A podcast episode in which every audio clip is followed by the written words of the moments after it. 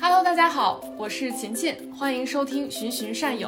这是唯有旗下聚焦于职业成长的播客节目。每期我会邀请一位职场达人，分享自己的职业故事与思考，为你呈现一个个不设限的职业和人生样本，帮助你找到自己想要的职业道路，并且有行动力去实现。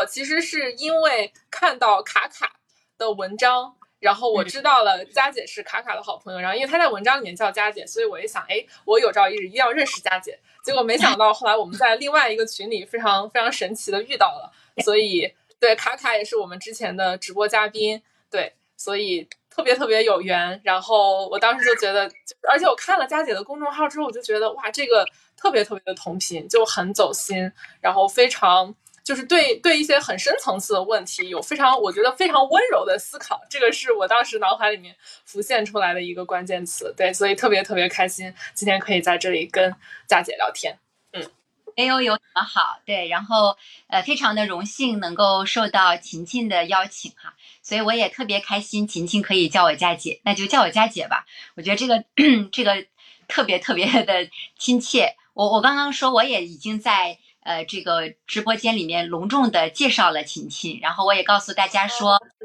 我我就莫名的哈，其实不是莫名的，其实是有原因的，喜欢琴琴，因为我也确实看看您，呃，看了你的文章，然后我说我仿佛看到了年轻时候的自己，嗯，对，所以呃，期待啊，今天非常真的真的是非常的期待，呃，这个跟琴琴。跟 哈哈，我我为了准备这些问题，也是翻了佳姐之前很多的文章，呃，她有一篇自述，然后就是说，呃，佳姐是三清，就是清华的本硕博大学霸，对，三清毕业之后，其实进入了非常好的呃公司，而且一直在公司里面是一个快速上升的状态，但是呢，在职业发展非常好的这个黄金时期，却陷入了一个不快乐、没有内驱力的状态。嗯，那当然，这个可能是多年以前的事情了。所以，佳姐，你从现在视角往就回顾当时那段经历，就为什么当时会出现这样一种状态？嗯嗯，这这真的是很多年以前的这个故事了哈。对，哎呀，我感觉琴琴比我自己都了解我自己哈，还扒了我这很多之前的文章，谢谢谢。嗯，呃，因为我其实是这样哈，就是说。啊，这个从何说起呢？对，因为因因为因为我我我我我刚刚说，为什么我觉得我在你身上看到了曾经的自己呢？说确实学习还不错，呃，不绝对不错。但实际上我高中的时候，我就很清楚说，我并不是很喜欢理科，就就是说那个物理化学，这个在我看来，我觉得其实学的挺费劲的。啊，每次我跟别人说的时候，人家都不信，说你都一个考上清华的人，你还说你物理化学费劲。但事实就是这样的，对。但是你要知道，就是我们那个时候的这个教育，呃，就是，尤其是也是作为一个很典型的小镇做题家哈，对，作为一个小镇做题，对，这我也是，对，一路一路刷题刷题刷上来，就就那个时候，呃，自己的视野和认知也比较局限，所以感觉哎呀，考上清华这样的一个学校，呃，就是是。就是最好的选择，我我觉得那对于我那个时候的我来说，对，就就是最好的选择。而且那个时候我我上了也是上了我们，就是因为我老家是哈尔滨，黑黑龙江哈尔滨，我我我们哈尔滨最好的高中，且那个时候也是被重点列为重点培养对象。你知道这个环境对塑造，其实就是说你已经在那样的一个。情境里面，你你必须要走那条路了，对。但但实际上那个时候，我我我知道，我其实从初中的时候就知道，说我不是那么喜欢学学理科，对。但是我不敢告诉，啊，就就大外的你你不喜欢理科就不喜欢呗。但是我不敢告诉，因为我永远希望我在别人的眼里面是完美。我也曾经物理不及格过，然后可是我的老师。没有关系，很多人不及格，你可以继续努力啊！呃，开玩笑啊，就是就是就就其实其实我们内心是有声音的，嗯，我们内心是有声音的，但是就是说呃很多的因素呃让我们就走上这条路，对，所以我其实是我我高中的时候就特别特别想想想，当时就特别想报这个中国传媒大学，我我其实后来的时候我就。有过这个有过这个想法，但但但我那我觉得，哎呀，那个考中国传媒大学这个也不能证明我很聪明啊，也也也不能证明我我很我很有实力啊，对吧？呃，所以所以你会发现，而且那个时候我们总觉得好像一个学理科的人是比文科生更聪明的啊，就是这样的一些这样的一些价值观，这样的一些价值观，就，让我走上这条路。对我我今天在这里面讲这些，并不是说。呃，我完全选错了我的人生之路哈，因为我后我从来不后悔我上了清华，因为我觉得清华改变了呃塑造。我也其实我觉得在清华我最大的收获就是我认识了非常非常多优秀的人。嗯，对，那我从来不后悔，我只是说因为你的这个问题让我去思考，我在很早的时候就知道我真正喜欢的是什么，不喜欢的是什么。我真正喜欢的是什么呢？其实。我喜欢，我真特别喜欢聊天，对，所以你看直播难事儿哈，因为我就我觉得，但那个呃，就就是就我觉得这个就是我，你一会儿可能也我们也会谈起这个天，对，所以说我很知道我喜欢走进人的内心世界，对，其实我在十几岁的时候，我曾经自己写日记的时候就写过我的理想。嗯，我我现在回头去看我那个理想，我都我都很震惊，因为我当时写了两个理想，一个是老师，一个是心理学家。我我我觉得我现在都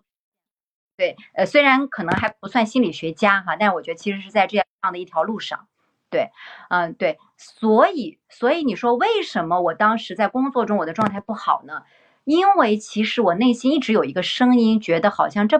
并不是我心之所向，但是我被一种巨。大的无形的无法言说的这样的一种惯性推着走，尤其是我到了清华之后，那就更痛苦了。对，因为我其实本科学的是工，我是工科学位，我们当时是学很多计算机的东西。对，所以呢，嗯，当然其实学的也也也特费劲。对，但是对，但是呢，嗯，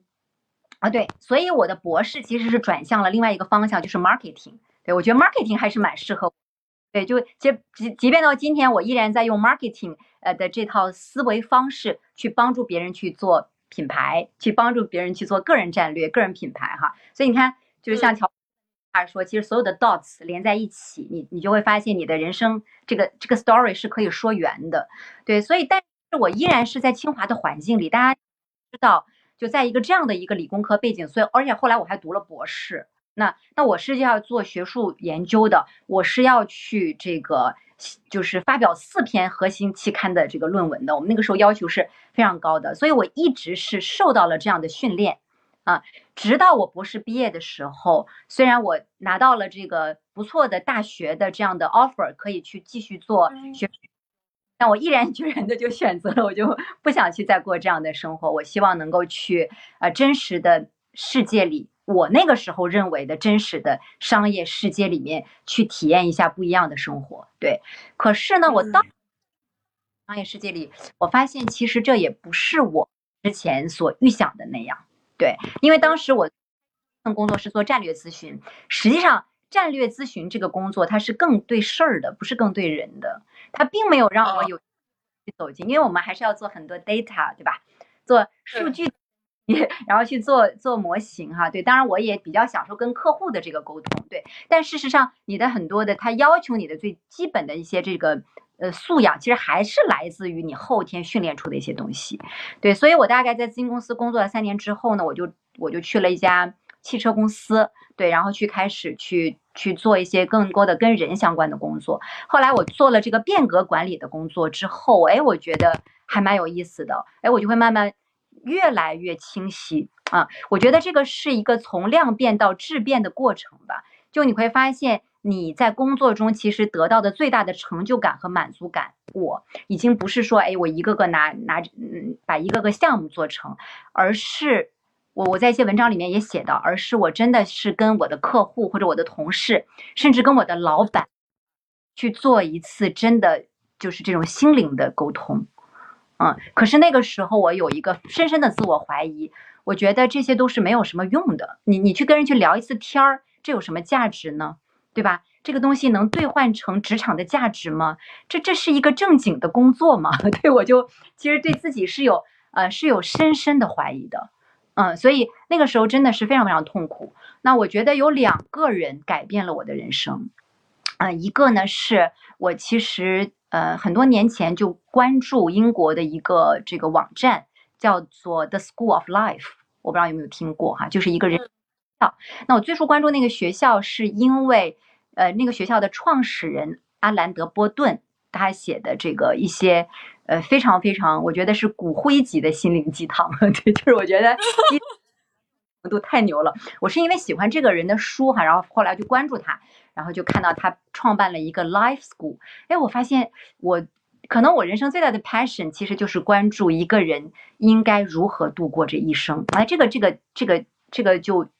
就升起了这样的一个想法。这个想法到至今，我觉得这个小火苗都没有熄灭过。然后后来因为我自己的职业生涯遇到了这个不开心，对，就不开心的原因，大家肯定也都看到了哈。然后呢？所以我就开始想说，那我得怎么样把我的这个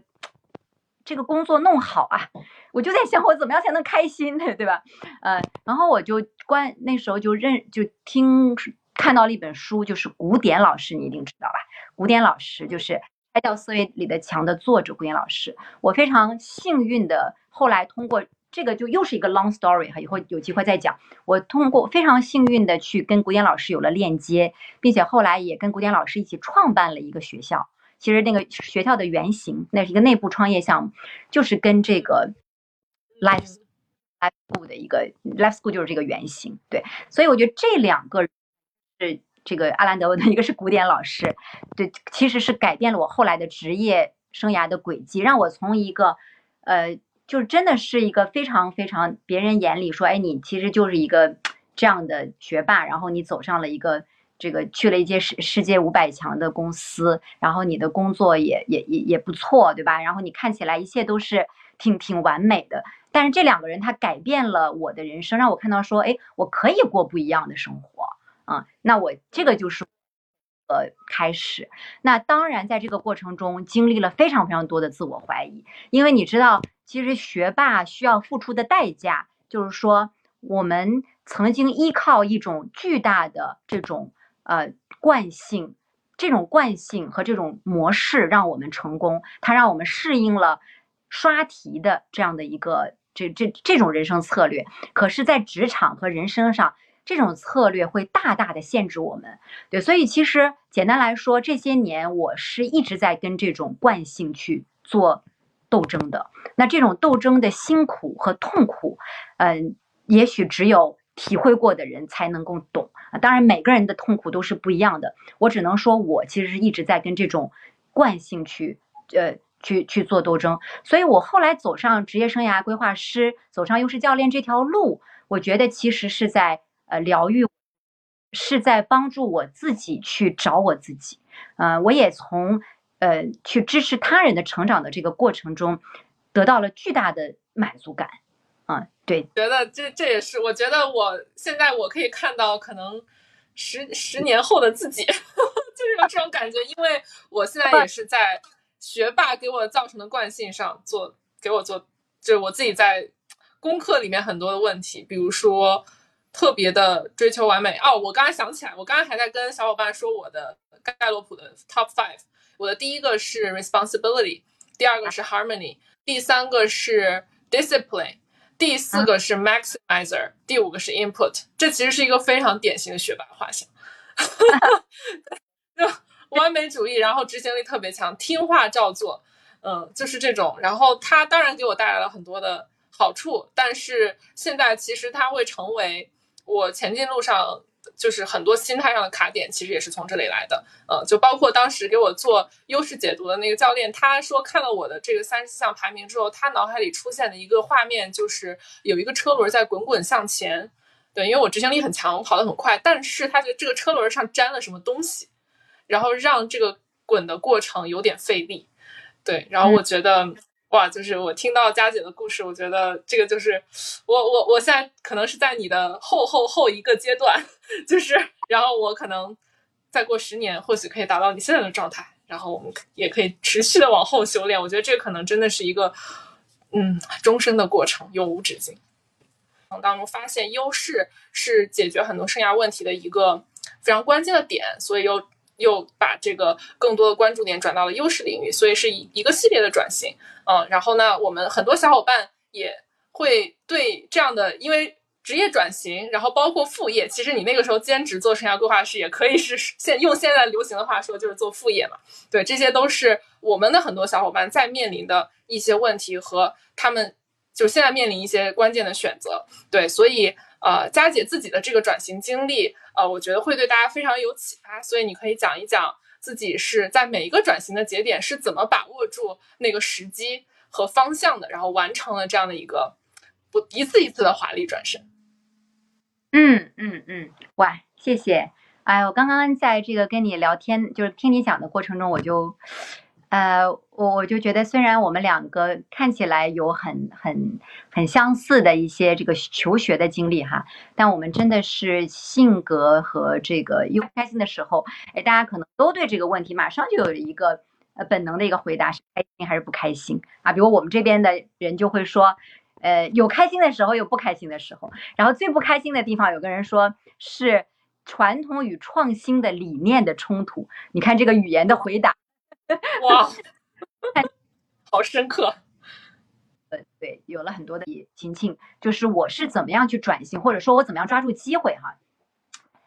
啊，我坦白的说，为什么我觉得我跟你有点不太像呢？就是其实。我相对来说，并不是我的优势里面那个执行力那个领域是最弱的，对，所以真的吗？对，看不出来，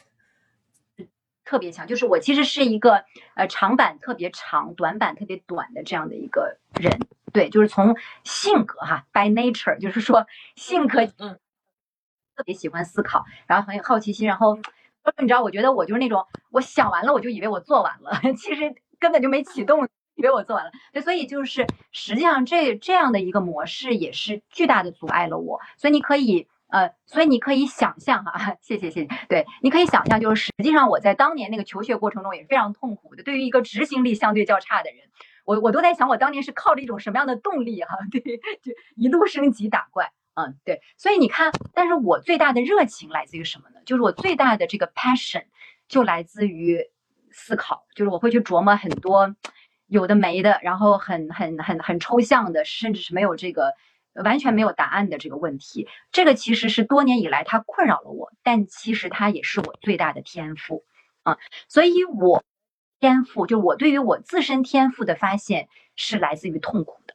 对，就是因为我我已经很多年非常非常的痛苦，你知道，你知道绝望这件事情是最终会生出能量的，过过去的这个模式，然后去对，然后去。去尝试，呃，所以那个时候，嗯，所以后来就就就就发生了后来的一些故事哈，比如说，呃，就认识了古典老师，然后，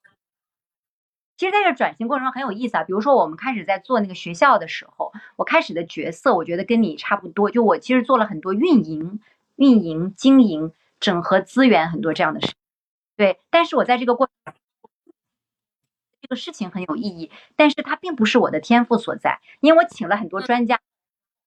哎呀，我心里就在默默琢磨，说好像我可以比他们那个专家讲的还好啊。对，当时我就说，哎，那我我自己可不可以也成为一个专家呢？所以我后来是从从为一个运营者转向了一个专家，嗯，但是成家之后呢，呃，也就是说后来我就成为了一个职业生涯规划师兼职的哈，然后后来变成全职的。但我自己其实就有一个信念，就是我我知道我不可能帮助所有的人。而且已经有那么多的职业生涯规划师了，那凭什么人家信任我吗？只是因为我是清华毕业的吗？这肯定不靠谱啊！你最终的价值一定是因为你可以帮助别人解决问题，这个才是你真正的价值。对，所以我其实当时就选择了一个话题，这个话题就是驱动力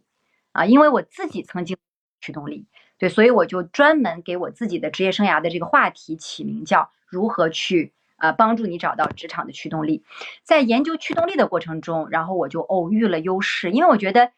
一个人只有发现自己的优势，用优势的这个视角去生活，这是他动力的最大的来源。所以我才去认证了优势教练。然后也恰恰因为当时国内的这个优势教练其实是还是刚刚起步的阶段，呃，而我呢也借助了之前做职业生涯规划的所积累的第一批的这样的客户和粉丝，然后我就。给这些人去开设这个优势相关的这样的课程，啊，所以可以说我在那个时候我也没有想过我就要做全职的优势教练，真的是因为反馈，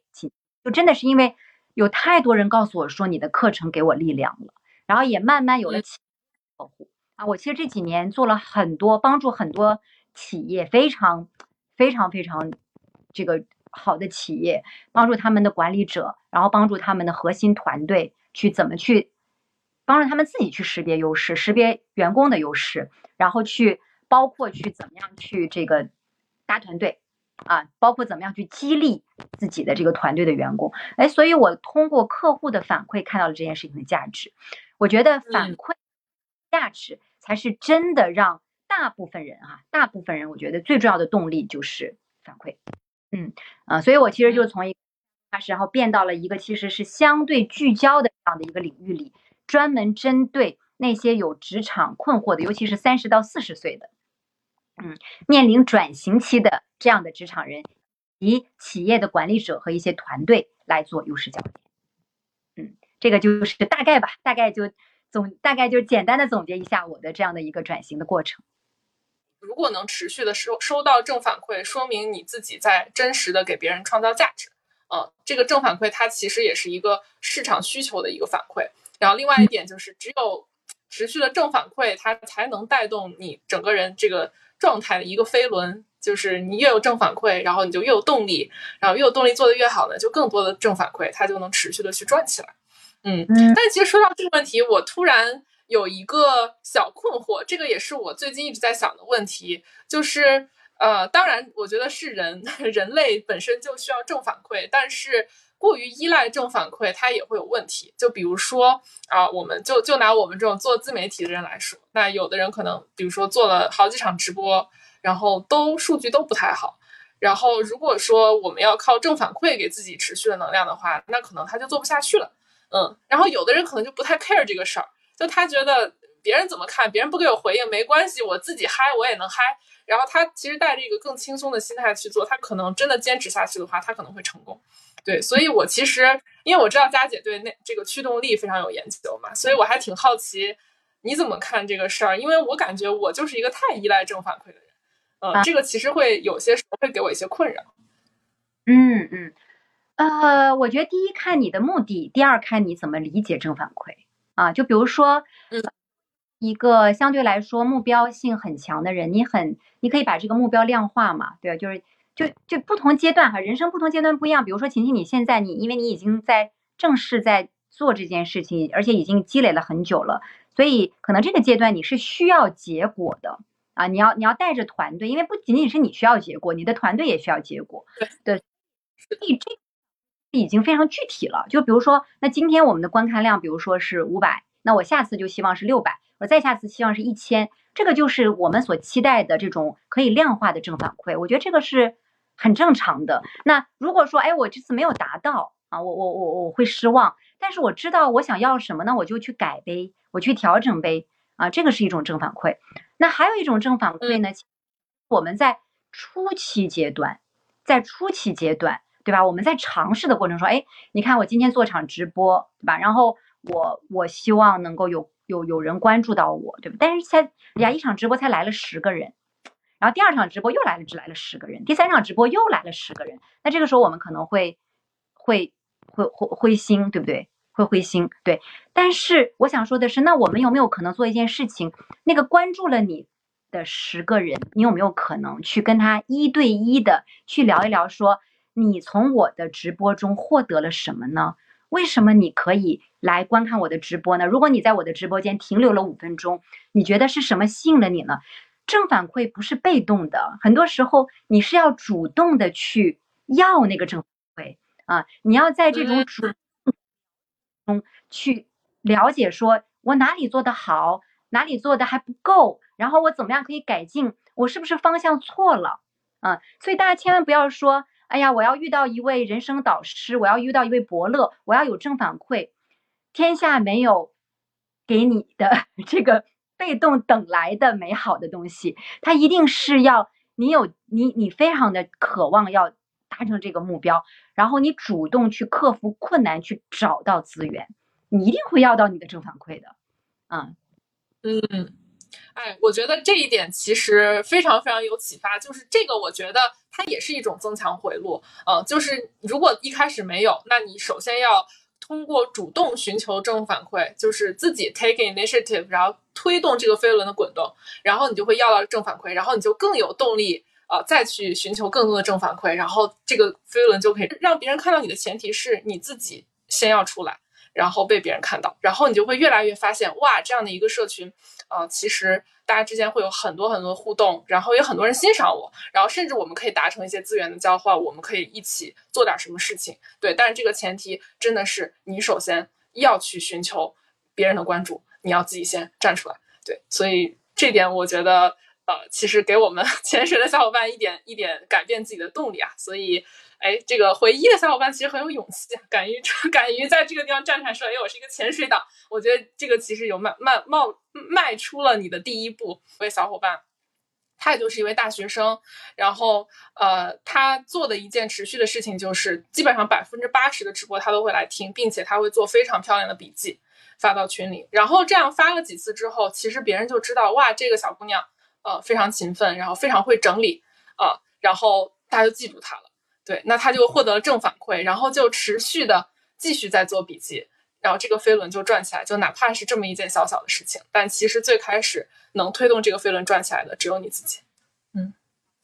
是的，而且我可以补充一下哈，就是说，嗯，这个时候我觉得是一个非常好的，你去想一想你的优势是什么。就比如说有一些，就刚像刚刚晴晴说，你善于用视觉笔记的方式，这个是你的优势，那你就用视觉笔记的方式去分享。那比如说，你非常善于用语言，你的文字文章，那你就用这个文章的方式分享啊，或者说你你你你喜欢语音，或者你仅仅想去提问啊，就总之你你你要去找到对于你来说比较自在的且你享受的这种分享的方式，因为你要让别人听到。分享是一定的，但是方式不一定要去学别人。比如有些人说，哎，你看他总是能问出好问题，哎，你看他总是能够视觉笔记，哎，我就不行。我们不需要用自己的短板跟别人的长板比啊，因为你就是不一样的。对，但你这个时候一定要去回到自己的内在，说，呃，我我就是说。我真正擅长的是什么，对吧？我可以一个什么样的方式来让别人认识我？你就用采取你你自你自己最舒服的一个方式啊。我其实不太建议说，我开始的时候那个门槛要设的很高哈，嗯，因为这个时候其实就又又陷入我们所说的这个内卷了嘛。所谓内卷，就是你你你你总想成为那个更好的别人啊，就是内卷，对。但是你没有想一想自己是谁，嗯。然后另外我觉得就是说。嗯，其实大部分人，嗯，可以说百分之百的人都需要交流，都需要分享，这是我们每一个人的渴望，这是作为一个人我们每个人的内在的需求。但是为什么我们大部分人，可能是百分之八十的人，你看，我不知道你们社群哈，你可以大概计算一下，一定就只有那百分之二十的人，就总是的，百分之二十的人说了百分之八十的话。那为什么这百分之八十的人是？他他愿意潜水呢，因为这百分之八十的人，其实我们内心是有阻碍的啊，我们会担心，我们会担心我们分享出来的东西不高级，对吧？我们会担心讲的这个东西好像没有没有人回馈，比如我分享的一个东西没有人回馈，哎，我们就会评判自己啊，一次两次可能我们就灰心了。其实大部分的热情都是被这么浇灭的，对。但是我想跟你们讲一个，就是。就一个故事吧，就是我，我曾经就是呃，在一九年的时候，在疫情前啊，疫情前的时候，然后当时有一个美国的这个，嗯，他也是一个身心灵领域的特别厉害的一位导师，他是专门研究直觉的哈，我不讲他的背景，他又讲了他自己的一个故事，就是他他曾经这个自己分享的第一个沙龙啊，他自己就是自己开启就是一个沙龙，是在跟一个书店合作。啊，当然那个是因为他写了一本书，他第一本书就是这个特别特别惨，就基本没什么人买。对，然后呢，当然他就但是出版了，出版了之后呢，就跟一个书店的这个这个合作啊，结果那天就一个人都没有来，就书店帮他做了宣传，然后又帮他做了什么，结果那天是一个观众都没有来。然后这个，然后这个老师就说说，要不那个就跟这个书店老板说这样，嗯，然后那个书店老板就说，要不你就要不就取消了吧，因为没有人来嘛，你还讲什么呢？他说不要讲，他说我要把你做成我作为我唯一的观众，我今天唯一的一位观众要去，所以他人生的第一场沙龙啊，第一场，就是给这个书店老板讲的。然后很有意思的是，五年之后，这个这个老师五年之后他已经出了五本书了，而五年之后他已经跟当年的自己不一样了。然后五年之后的第五本书，当时给他出版的是，我有点忘了，就是美国最可能是前三大出版商之一吧，就有一个出版商来找到他说，我希望能够出版你的书。然后他说为什么？我觉得我们也之前没有联联系过，我也不认识你。他说你记得五年前你在出版第一本书的时候，你。曾经给你的这个书店老板去讲这个这本书吗？然后他说你怎么知道？他说因为当时我就坐在，因为他们有条街嘛，那个书店是在一层，是那个玻璃窗，然后那个出版商就坐在那个对面喝咖啡，他就问他旁边那个咖啡老板说对面那个人在做什么？然后他就跟他讲啊，他们今天好像办了一个活动，但是可能没有人哈，然后他可能就在 自己讲。他说那个时候我就注意到了，哎呀，这个女孩好不一样那五年之后，五年之后，那他说我要正式的邀请你，对，希望你的这本书可以在我们这里出版。哎，所以当时那个故事特别的感动我，我就想说，念念不忘必有回响，就是你其实播了，就是播散了一颗种子，你不知道这颗种子它会在哪里生根发芽，但是只要你相信。这件事情是你真正热爱的，是你真正想做的，是你带着爱想要去成全自己或者是成全别人的。我觉得大家可以不去计较一时的得失，你要有一个信念。对，这个信念就是，只要你觉得这个事儿它有价值，那么总有人会看到你的。嗯，呃，我觉得发现优势这件事情哈，它其实不是目的，嗯，发现优势是一个手段。嗯，那么。因因为就是你只有找到就是目标，首先是人是要有目标的哈。当然你的这个，我我我特别喜欢这个，就是泰勒本沙哈尔，就是这个讲的这个老师，他提出那个叫自我和谐的目标，就是你的这个目标是要内外一致的。比如这个，也就是说它是一个既成功又幸福的目标啊。所以呃，所以一个人能不能找到优势哈？我觉得两方面吧，一个是由外，一个是由内。嗯，对。为了由外呢，就是你可以去回忆一下，你做什么样的事情特别容易得到正反馈哈。咱们今天老说正反馈这个事儿，就是你做什么样的事情特别容易成功，特别特别容易获得掌声，或者说大家觉得哎你这个事儿不错，你你做这事儿挺有天赋啊。因因因为我觉得只要是一个有基本觉察的人，你去留意一下你做什么样的事情比较容易得到正反馈，那么它就是一个。信号啊，那它可能后面就是你的优势。然后另外的，但是优势不仅仅是外在的成功啊。我们说优势不仅仅是一种能力，对吧？它不仅仅是一种说，哎，我胜任一件事情，这件事情我能做好。这这很多时候你会发现，它只是你后天培养的一种技能。嗯，对，呃，就在就我的这种就是数据分析的能力，我觉得它绝对是我后天培训的技能。对，但是这件事情没有办法给我带来源源不断的，像泉涌一样。就大家你大家知道那个那个那个泉水，那个泉水它是源源不断的。那那我们每个人其实最渴望的就是找到内心的那个泉水，源源不断的那个力量。那这个就要靠你内在的探索啊，比如说，比如说刚刚。这个情境提到的那二十一个字哈，对，就是一个人的理所当然的认为，情不自禁的重复，对吧？还有这个呃轻而易举的成功，就大家可以去回想一下，你自己在生命中有没有一件事情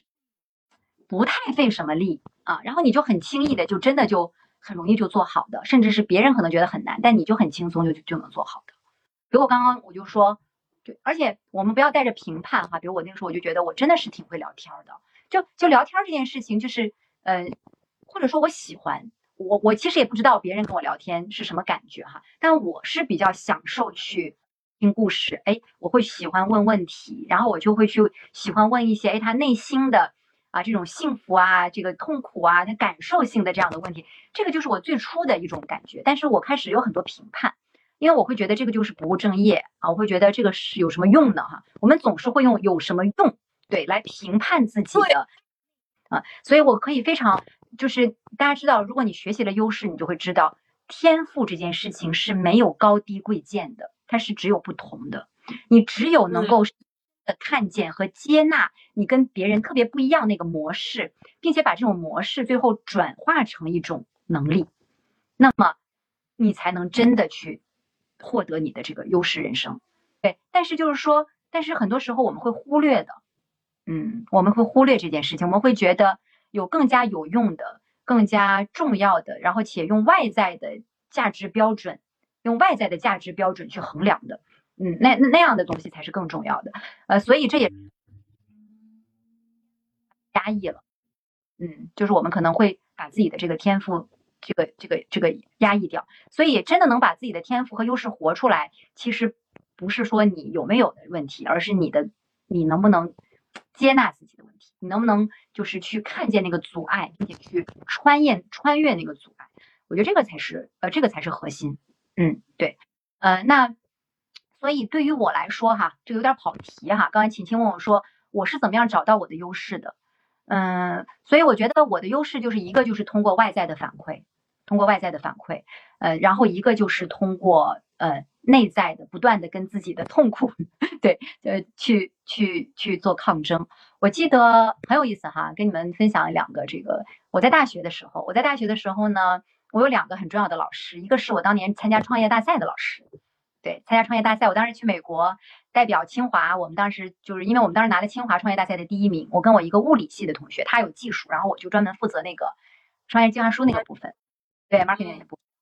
分。去了回来之后呢，来给参加了在这个这个 UT Austin，当时有一个他们有一个有有有有有一个这个比赛，然后回到清华之后呢，然后老师说来来你你那个什么那个学生做一个呃就做一个分享吧，对。然后呢，结束之后呢，我老师就跟我说说，嗯，我觉得你创业上吧，现在还暂时没看出来有什么天赋，对，但是我觉得你做老师非常好，对。他当时就认可，他说，我觉得你会是一个非常非常好的老师，啊，这个是我的老师当时给我的一个一个反馈啊，然后后来呢，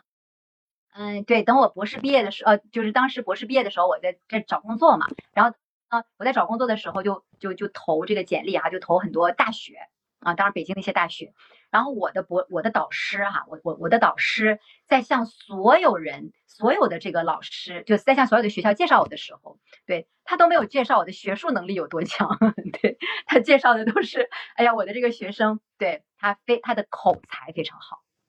这个是我们，对对，然后当时我特别生气，对我觉得我觉得说。干了这么多年的活儿，然后做了这么多多年的学术研究，然后竟然这我的老师给我的评价就是这个，所以你看那个，并不觉得口才好这件事情是对我的褒奖。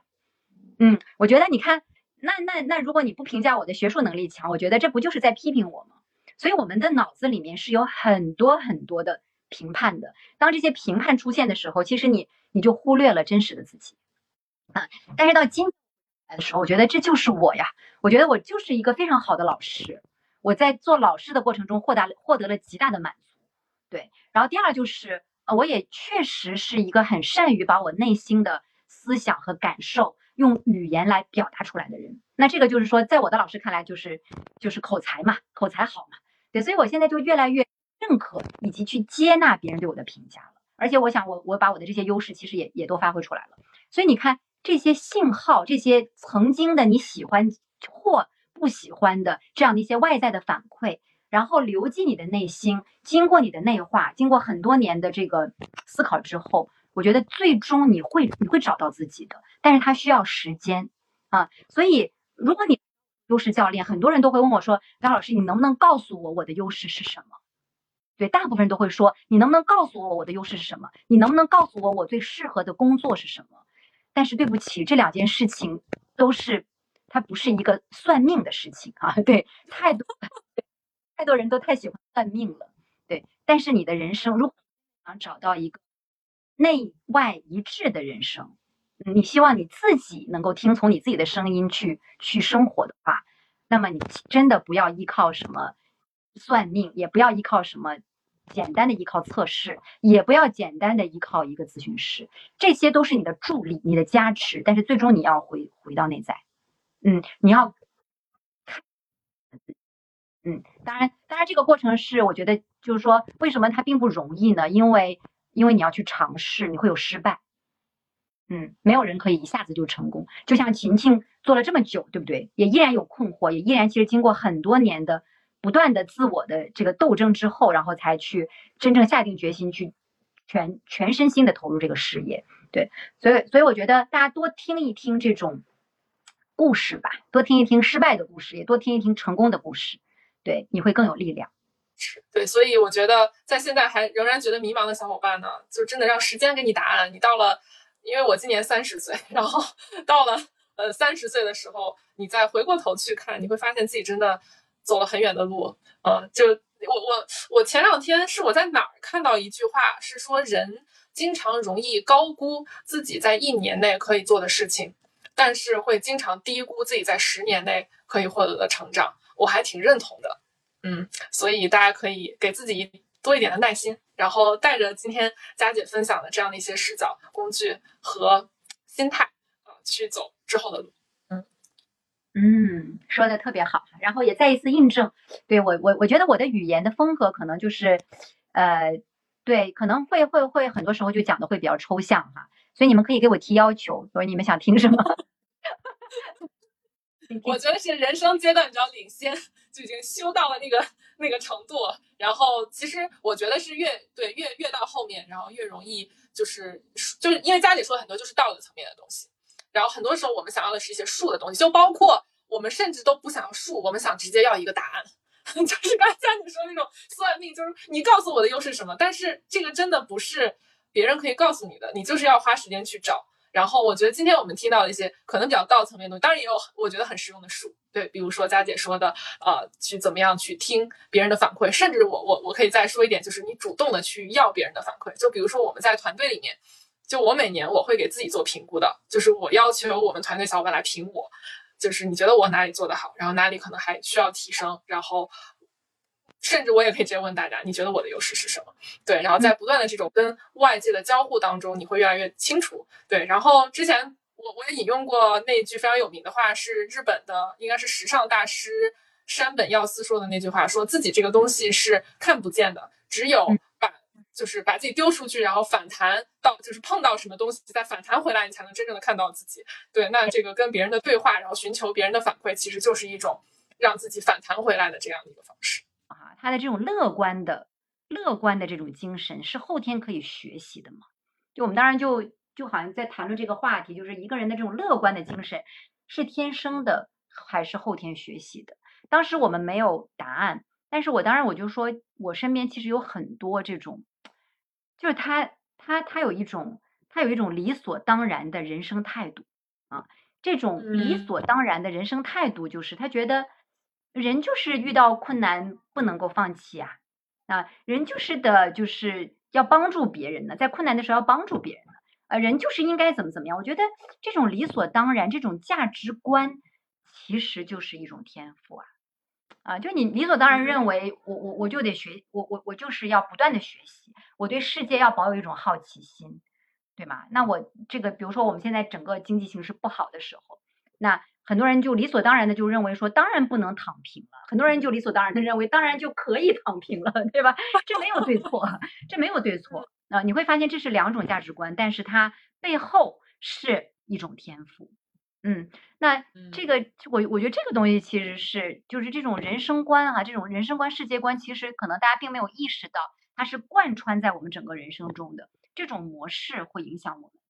那那情不自禁的重复。对，情不自禁的重复是我当时对于我自己的一个反思，就是在盖洛普里面有一个才干叫做思维，那个 intellection，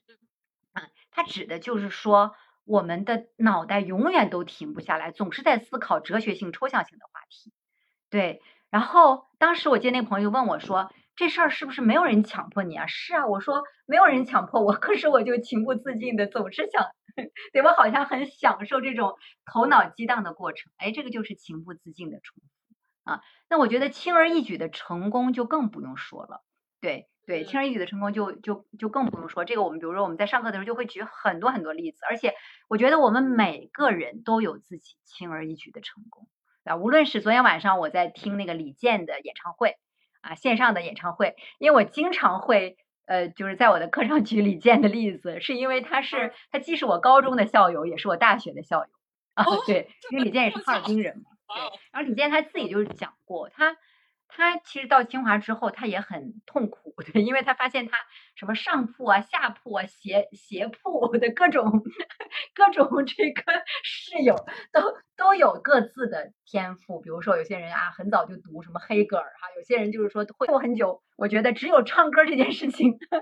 是我每次都是能拿第一的，对，所以我经常会讲李健的例子，我觉得这个就是轻而易举的成功。嗯，但但是但但是你看，就像就像李健这样一个人，他依然他毕业的时候，本科毕业的时候，他因为他学的电子嘛，他又去了这个电电力系统，对吧？去去这个工作了两年，然后也对也也没有什么成就感，然后直到卢庚戌就问就问了他一个灵魂，好像就是给了他一个灵魂拷问吧，就是说你你想永远这样吗？怎么怎么样？然后后来他就决定放弃。所以我想说的就是说，大家可能看到了很多很有天赋的人。他其实也都是从最初哎发现自己好像这件事情是可以成功的，然后又开始怀疑自己，哎，觉得 这事儿能成吗？以以以我这样的一个，对我我爸我妈能同意吗？对吧？别人会怎么看我？我们就会有很多很多这样的这样的疑问。对，那那但是你能够，我觉得你能够冲破冲破这样的一些阻碍吧，或者头脑的这种限制，啊，我我我认为外界和内在都需要。对，一个是你内在是否相信啊。你觉得它真的是有价值的，一个是支持系统，嗯，对，所以为什么要反馈这件事情是很重要的呢？其实你要反馈，你要的是支持系统，嗯，真的不要小看身边甚至是你不认识的人给到你的一个很偶然的一个鼓励，也许他就会改变你的人生，对，所以我特别特别的，就是就我觉得唯有的价值观，你们在做的这个事情，包括你们用社群的方式在支持年轻人走上自己的人生的职业道路上。我是非常非常支持的，因为我觉得，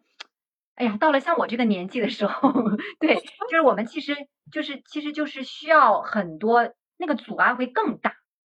对，那个阻碍会更大。为对啊，因为我们有家庭、有年龄的限制，还有很多很多的这个阻碍。但是我觉得一个人在二十岁、三十岁的时候是最好的时候，对。那么这个时候，对，这个时候就是你更主动的去跟外界，然后参加像唯有这样的社群，认识更多。人，然后看见更多可能性，这个对你的这个大脑的这种刺激，我觉得真的是是非常幸运的。今天的年轻人是非常非常幸运的，对，所以我觉得唯有在做一件非常有价值的事情。哇，谢谢谢谢佳姐，对我我哇我我觉得你说的这个就正真的就是我们的核心理念。我们做社群，其实第一是希望在这样的一个就不管大环境怎么变化。呃，我们身边的这个小环境始终是对我们影响最大的，所以呃，就刚刚佳姐说这点，我觉得非常好，就是呃，寻求反馈其实也是建立自己的支持系统。那这个支持系统其实就是我们的这个小环境。那你从这个小环境当中能够获得的能量，其实可以呃帮你去抵御很多更大的环境里面的这种不确定性。嗯，所以这个是我们希望帮助大家建立一个非常优质的小环境。然后第二就是当呃同样抱着同样的价值观同频的人聚在一起的时候，但是大家又各自做着不同的事情，嗯，那这个就可以帮助每一个小伙伴打开更多的可能性。然后就刚刚佳姐说，就年轻的时候这些对你的思维的塑造，然后打开你的视野，这些会对每一个小伙伴的人生啊，其实产生长远的影响。对，所以也欢迎呃小伙伴们点击下方可以加入呃唯有社群，来跟我们一起呃找建立自己的小圈子，打开自己的视野，以及就当这群人聚在一起的时候，其实嗯大家之间就它是有能量场的这种交换的，然后你会发现哎，某种程度上也是在营造一种内卷的氛围，但是这个内卷它不是嗯。就是我们现在说的那种让人痛苦的内卷，而是我当我看到别人在真的非常努力的去坚持自己所相信的东西，去追求自己所要追求的状态的时候，其实我们自己也会更加的有勇气和动力。对，这个就是人，他是要在一个场域里面，呃，才能感受到这种能量，并且自己有能量去行动的。所以这也是社群的很重要的一个价值。对，提到场域这件事情，为什么我非常的，我觉得你们做这件事情是我特别看好的事情，就是说，嗯。因为我越来越感受到场域的力量，你会发现，你你知道吗？就是其实就是说，呃，很多时候这个改变是怎么发生的？这个改变靠个人的意志，其实是因为人是很渺小的。对，可能我们年轻的时候，我年轻的时候也觉得自己对吧？成功，你看我这么厉害，我这成功都是靠我自己。你你你年龄越大，你就会发现，其实你就越来越会发现，你你能够走到今天，其实个人的那个努力所占的比重是非常小的。我我们其实并不知道有多少人在扶持我们，我们其实可能并没有意识到这个场域哈，你周围的这个人，你产生的这些化学反应对你的这个影响。所以，所以你看，嗯，就是我自己比较相信一个理念，就是我很相信这个。最近我们也啊，这个在复杂科学里面也会特别谈到叫涌现，就是很多时候那个 idea，对吧？你的那个想法，还有你接下来那个人生的方向，其实是。很多人在一起，然后通过这种交流碰撞所涌现出的一个东西，它其实很难，就是你的人生的选择。大家可以，各位伙伴，无论你是二十岁还是三十岁、四十岁，你可以想象，你人生最重要的选择，真的是你的个人意志决定的吗？其实不是，对吧？比如我自己上上清华，对吧？然后工作，然后后来这个对组建家庭，还有很多很多的这个选择，其实。嗯，其实其其实我觉得，我我我们很多时候没有看到我们周围环境的这个力量，所以你，但是你有一个选择，就是你你有一个选择，就是你选择什么环境啊？你你可以选择你跟哪些人在一起，这个是你可以选择的。你选完了之后，你其实可以去，你去你就可以看到那个涌现。对，所以我其实是比较赞同说这个呃，选择大于努力的吧。某某种程度上，我比较认同选择大于努力。尤其是这个，因为年龄的领先哈，对，年龄领先大家，对对，所以我我我会更更鼓励年轻人，就是你们要选对人，对，选对这个跟你们在一起的这个环境和人，这是非常非常重要的，比你们一时做了一份什么样的工作，这个工作赚多少钱，对吧？它甚至比行业都都更加重要。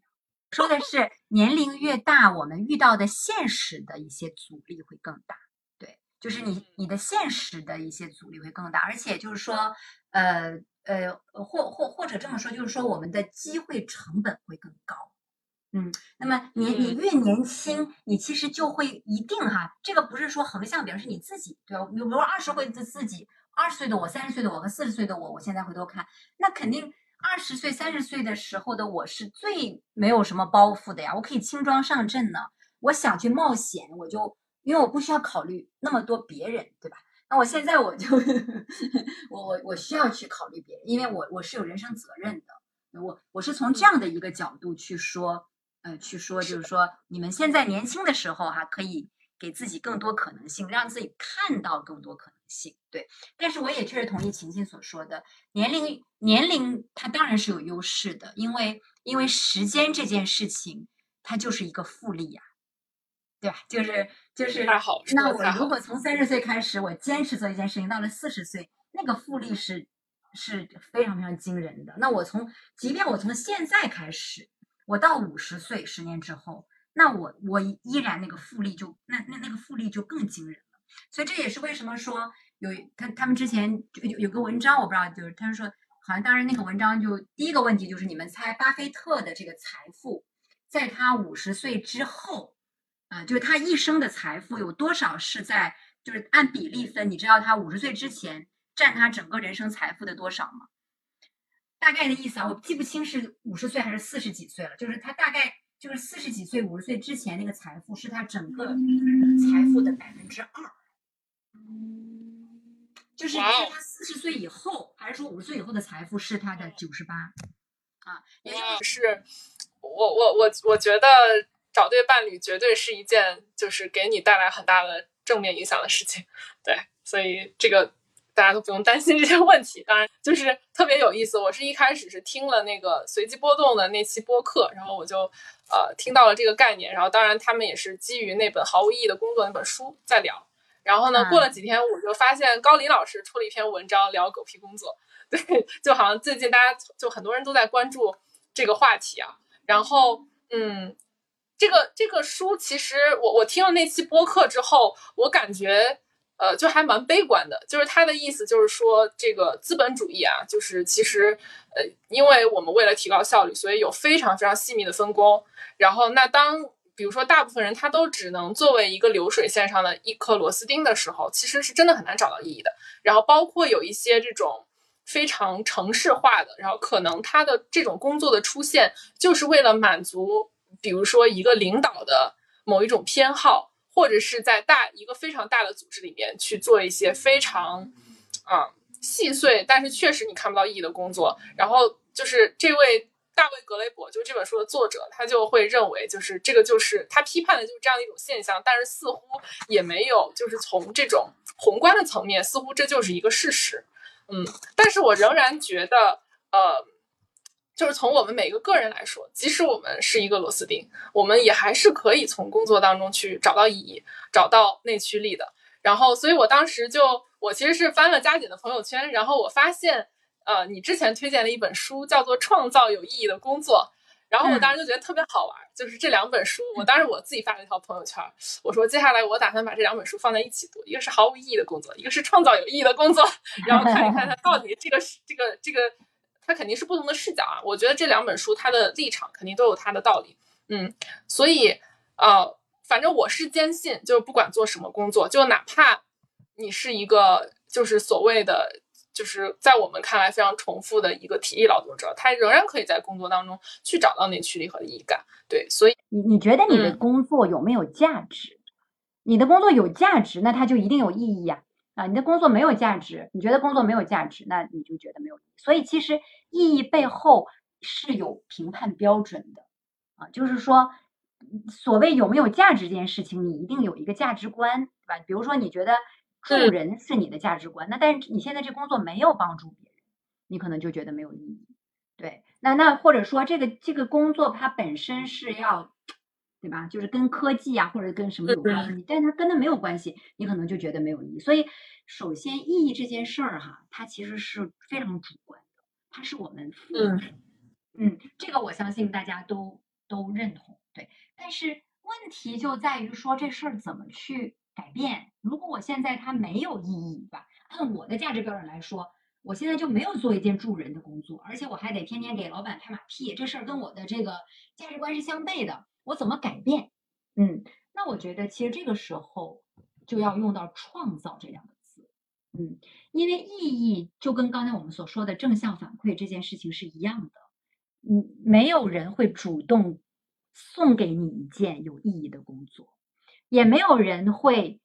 给送给你一件积极的送给你积极的反馈。这个是需要我们争取的啊。那么，什么叫创造有意义的工作呢？就是。嗯，所谓的意义这个东西，它一定是要有一个 purpose，对吧？这个就可能会更更更深一点，就是说，这个这个你的你的人生使命是什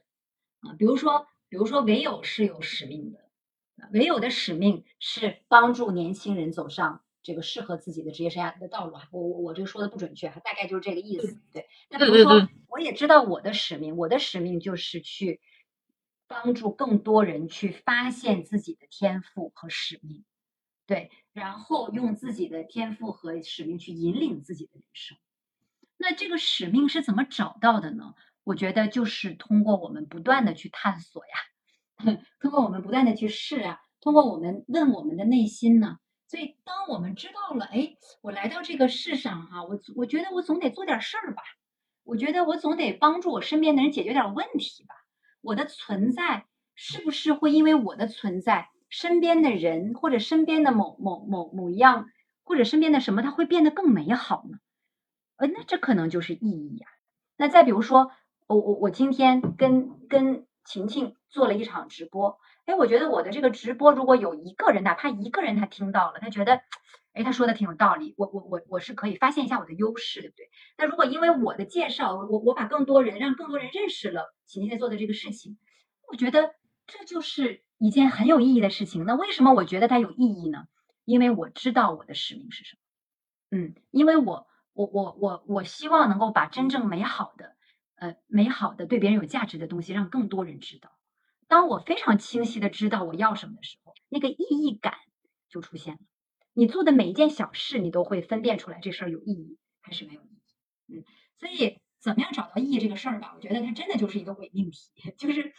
因为它不是一个客观存在的东西，它是我们要主动去呃创造和发现的。我自己之前推荐过一本书，大家都知道那本书就是《活出生命的意义》嘛，就是嗯嗯，就是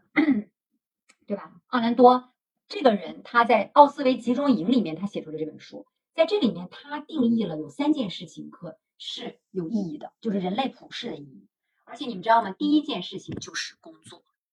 他说，一个人是一定可以通过去创造一份工作和一项事业来实现意义的，但是这项事业是对他人有帮助的。所以我们很多时候也会说，人生的意义在于连接，对不对？我们其实是通过跟他人的连接实现意义的。我们不可能是活在自己的真空里去实现意义，我们一定是要做一件事情对别人有帮助，对吧？解决了方便性，还是解决了什么？总之还是对吧？解决了连接，就是总之。工作是可以帮助你实现意义的。第二就是爱，啊，就是你对于一件事情或者一个人的爱，啊，这这本身就是意义呀。嗯，作为父母，你对于孩子的爱这种培育，对吧？然后作为一个创造者，你在创建一项事业，或者你就在，比如你就在创作一篇文章，这就是这份爱就是意义呀。嗯，这是第二。第三是什么呢？第三就是我们怎么样去更加有尊严的承受。痛苦，这个过程本身就是有意义的，因为人类最终连接在人连接我们人类最本质的东西，我觉得就是痛苦。就你会发现，如果你你去了解一个人，我前一段时间还在朋友圈发了哈，我觉得就是一行禅师说的那句话，他说，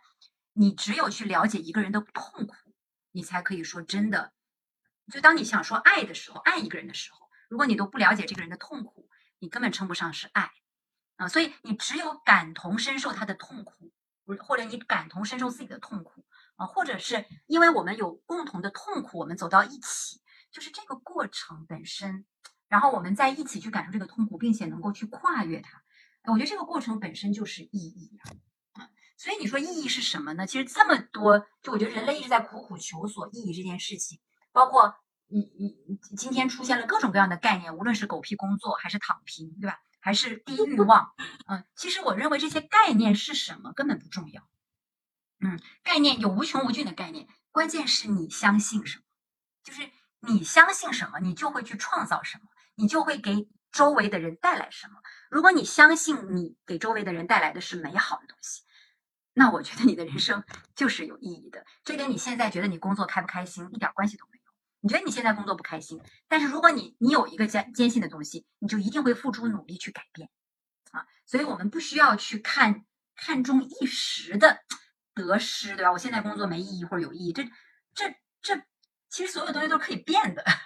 就是所我们去讲天赋优势哈，就大家总是想要一个确定性，所以我就说人类哈，就是人人的本质就是特别喜欢算命，但是实际上你会发现算命这事儿，我又一提自提。就是你对于确定性的执着是没有办法让你去啊真正找到幸福和意义的。你你你只有去把自己放下，然后去跟更多跟你不一样的人链接，产生碰撞，跟那个很可怕的东西去碰撞，你才知道什么是意义。所以大家，所以意义这件事情，我觉得是关于勇气的，就是你要勇敢一点。年轻人都不勇敢，到了。到了我这么领先的年龄，那你就 更那个概率就更低了嘛啊！对，所以我我我鼓励大家，如果如果你说我今天一定要给晴晴和唯友友们送一句话的说，送送一句话的话说，我我觉得就是我希望给大家一点点勇气，一点点勇气，就是不要害怕失败，不要害怕痛苦，不要害怕被拒绝，你一定会因为这些收获很多意想不到的东西。每个人真的是有无穷无尽的这个能量的，但是我们之所以很多人发挥不出来这个天赋，是因为我们的阻碍太大，而且大部分的阻碍是我们没有能力且不愿意去面对的。就是你想，一个人都没有没有勇气去面对这个阻碍，他怎么会有能力去？去穿越呢？因为面对痛苦，只有一条路，就是穿越。你逃是逃不掉的。就我自己的经历，就是我我对于自己多年以来的这种抗争，每个人功课不一样哈。你看我我的抗争，就是我对自己有很多评判，但是每个人都有啊。无论是一个刚刚毕业的职场人，还是我也做过上市公司的 CEO，上市公司的 CEO，对我也给这样的人做过教练。其实从本质上来说，每个人内心都是有恐惧的。但是如果一个人你看见了恐惧，我们有句话说叫“看见即疗愈”，对吗？如果你看见了这个恐惧，那你你你又你又能够增长一点力量，慢慢慢慢的去穿越它。哦，我我觉得这件事情本身是非常非常重要的。嗯啊，那可能也许很多就就是可能你现在并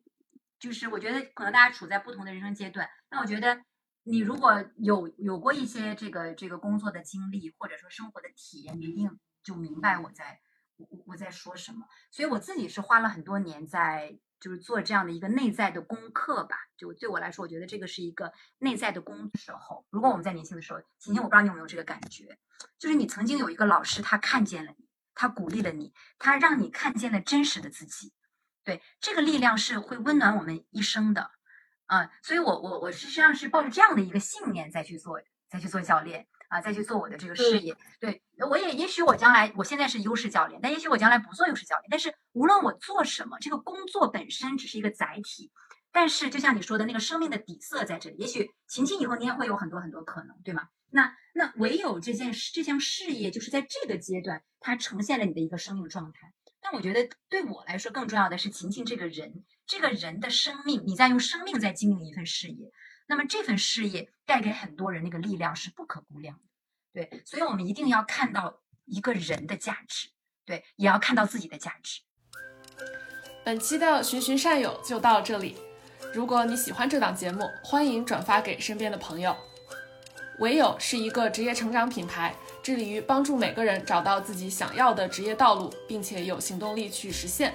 如果你想了解更多，欢迎关注微信公众号 @withyou 唯有。回复播客获得听友群的入群方式，参与播客相关的更多讨论与互动，也获得更多唯友的干货内容和活动信息。